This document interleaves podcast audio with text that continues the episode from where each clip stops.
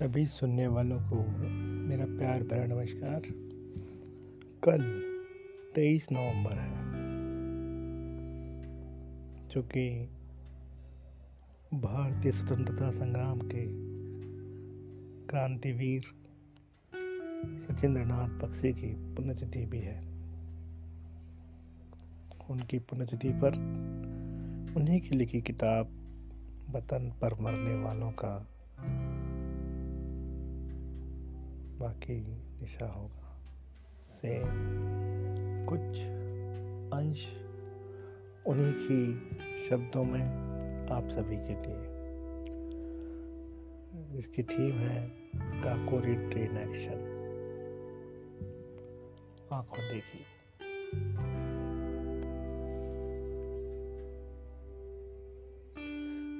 नौ अगस्त 1925 के दिन down passenger train का गार्ड जगन्नाथ प्रसाद के चार्ज में था। ट्रेन डकैती से संबंधित सरकारी गवाहों में जिसने सर्वाधिक समय तक क्रांतिकारियों को देखा था, वह गार्ड जगन्नाथ प्रसाद ही था। वह डकैती शुरू होने के वक्त से लगातार 35 मिनट तक घटना को देखता रहा। शेष गवाहों में से किसी ने भी हमें दो चार सेकंड से ज़्यादा नहीं देखा था। हाँ कुछ लोगों ने डकैती शुरू होने से पहले हमें साधारण मुसाफिर की स्थिति में कुछ क्षणों तक देखा था। वस्तुतः घटना इस प्रकार थी।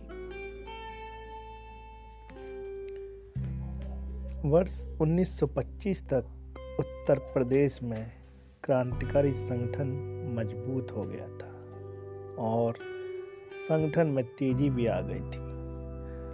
जुलाई के अंत में हमें खबर मिली कि जर्मनी से पिस्तौल का चालान आ रहा है।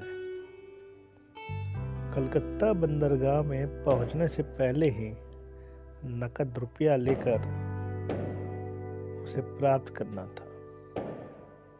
काफ़ी रुपयों की ज़रूरत पड़ी और पार्टी के सामने डकैती के अलावा कोई और चारा नहीं था। क्योंकि पार्टी निर्णय कर चुकी थी कि भविष्य में किसी की व्यक्तिगत संपत्ति नहीं लूटी जाएगी, इसलिए लखनऊ के पास ट्रेन रोककर सरकारी खजाना लूटने की योजना बनाई गई। इसकी रूपरेखा सुनकर नौजवानों की तबीयत फड़क उठी। उन दिनों नौजवान साथी बहुत ही चंचल हो उठे थे और कुछ कर गुजरने के लिए बड़े उतावले हो रहे थे। वे सरफरोशी की तमन्ना अब हमारे दिल में है। ये गाना गाने लग गए थे और उनका मन उसी ऊँचे सुर में बन गया था। मुझे स्पष्ट याद है कि साथियों में मनमत नाथ गुप्त कुंदन लाल चंद्रशेखर आज़ाद ने मेरे सामने ये प्रश्न उठाया था कि अगर रेल का गार्ड कोई अंग्रेज़ हुआ तो क्या उसे ज़िंदा छोड़ा जाएगा? मेरा उत्तर था नहीं। उसके लिए एक कारतूस खर्च किया जाएगा। जब साथियों ने खुशियाँ ज़ाहिर करनी शुरू की। तब मैंने अपने होठों पर एक उंगली रख उन्हें रोक कर कहा था चुप, ये बात अपने में ही रखनी चाहिए। यदि राम प्रसाद बिस्मिल को इसका पता चल गया तो उसने मना कर दिया तो ये सब करा कराया बंटाधार हो जाएगा। यहाँ पर मैं बता देना उचित समझता हूँ कि हम क्रांतिकारी लोग इतने खूंखार नहीं थे।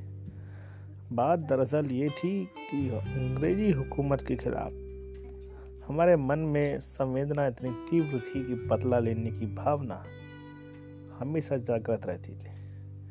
केवल अकेले अशफाक उल्ला खान ने इस योजना का विरोध किया और आखिर तक करते रहे। उनका कहना था कि हमारा दल अभी इतना मज़बूत नहीं है कि हम ब्रिटिश साम्राज्य को खुली चुनौती दे सके। लेकिन कोई ये चेतावनी सुनने के मूड में नहीं था। नतीजा ये हुआ कि डकैती का काम शुरू करने का भार राम प्रसाद ने मेरे ऊपर डाला। जब मैंने काकोरी स्टेशन पर लखनऊ के लिए सेकंड क्लास के तीन टिकट खरीदने के लिए नोट बढ़ाया तब असिस्टेंट स्टेशन मास्टर घूमकर मेरे चेहरे को गौर से देखने लगा। उसे महान आश्चर्य हुआ कि इस छोटे से स्टेशन से सेकंड क्लास के तीन टिकट खरीदने वाला ये व्यक्ति कौन है? मेरे हाथ में रुमाल था और मैं अनायास दूसरी ओर मुँह फेर कर रुमाल से मुँह पहुँचने लगा। जब उसने मुझे तीन टिकट और बचे पैसे लौटाए। उस वक्त भी वो मुझे घूर घूर कर देखता रहा। किंतु मैंने उसे फिर भी मौका नहीं दिया।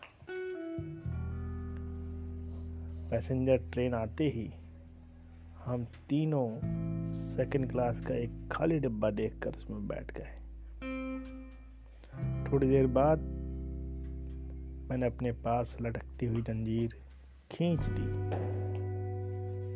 मेरे बाद राजेंद्र लहड़ी ने भी ट्रेन की जंजीर खींच दी। गाड़ी रुक गई। हम तीनों उतर पड़े और काकोरी की ओर चल पड़े। तीन चार डिब्बों को पार करने पर गार्ड साहब मिले, जो हमारी तरफ़ आ रहे थे। उन्होंने पूछा जंजीर किसने खींची?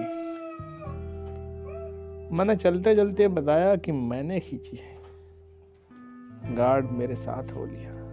जब मैंने उसे बताया कि काकोरी में हमारा जेवरों का बक्सा छूट गया है, हम उसे लेने जा रहे हैं। इतने में हम गार्ड के डिब्बे तक पहुँच कर रुक गए।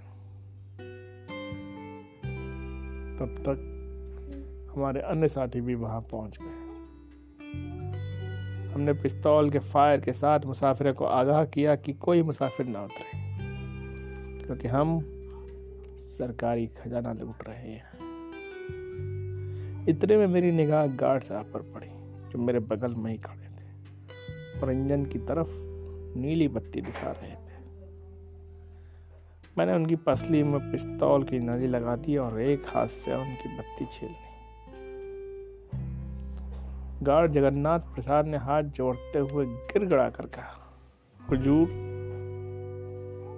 मेरी जान बख्श दीजिए। मैंने उसे डांट कर ज़मीन पर लेट जाने को कहा। तभी राम प्रसाद ने एकाएक मेरा हाथ पकड़कर मुझे अंधेरे में खींच लिया, ताकि गार्ड मुझे पहचान ना पाए। मैं गार्ड के डिब्बे में चढ़ गया और पिस्तौल के कुंडे से सारे बल्ब फोड़ डाले और नीचे उतर आया। असलहों से लदा लोहे का संदूक बड़ी मुश्किल से टूटा। यह अस्फाकुल्ला खां की ताकत की करामत थी। एक्शन शुरू होने के पहले तक हर तरह से विरोध करने के बावजूद अशफाक ने डकैती शुरू होने पर पूरी तरह साथ दिया।